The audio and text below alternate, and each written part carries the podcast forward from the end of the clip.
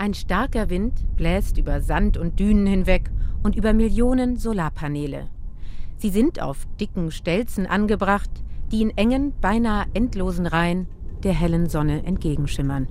Hier in der Kubuchi-Wüste in der inneren Mongolei im Norden Chinas entsteht eines der größten Solarkraftwerke der Welt.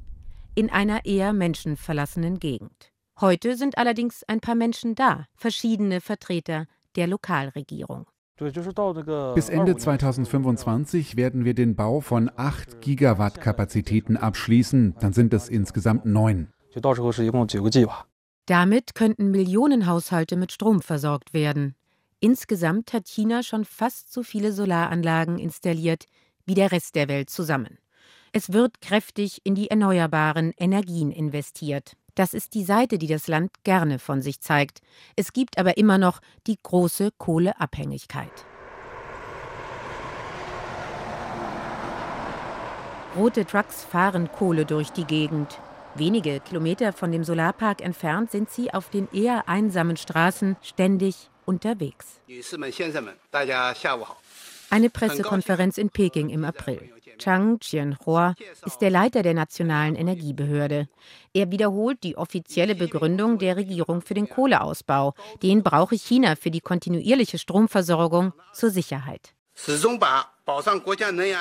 Der Schutz der Energiesicherheit ist immer unsere wichtigste Aufgabe. Wir werden die fossilen Energieträger als Sicherung und Backup stärken. Kohle wird eine wesentliche Rolle spielen. China stößt in absoluten Zahlen weltweit das meiste CO2 aus. Die chinesische Staats- und Parteiführung hat sich zu dem Ziel bekannt, diesen ab 2030 nicht weiter zu steigern. Ma Jun ist einer der bekanntesten Umweltschützer Chinas. Seit langem kämpft er vor allem gegen die Luftverschmutzung. Er hat ein eigenes Institut gegründet, das sich für Umwelt- und auch Klimaschutz einsetzt. Es sammelt etwa Daten zur Luftqualität, dem Ausbau der erneuerbaren Energien und dem regionalen CO2-Ausstoß. Er ist optimistisch, meint, das Land könne die Klimaziele schnell erreichen. Damit meint er die Klimaneutralität bis 2060. Er rät bei all den neuen Kohleprojekten zur Zurückhaltung und setzt auf künftige Innovationen bei den erneuerbaren Energien. Natürlich gibt es auch andere Möglichkeiten, um diese besser in unser Stromnetz zu integrieren.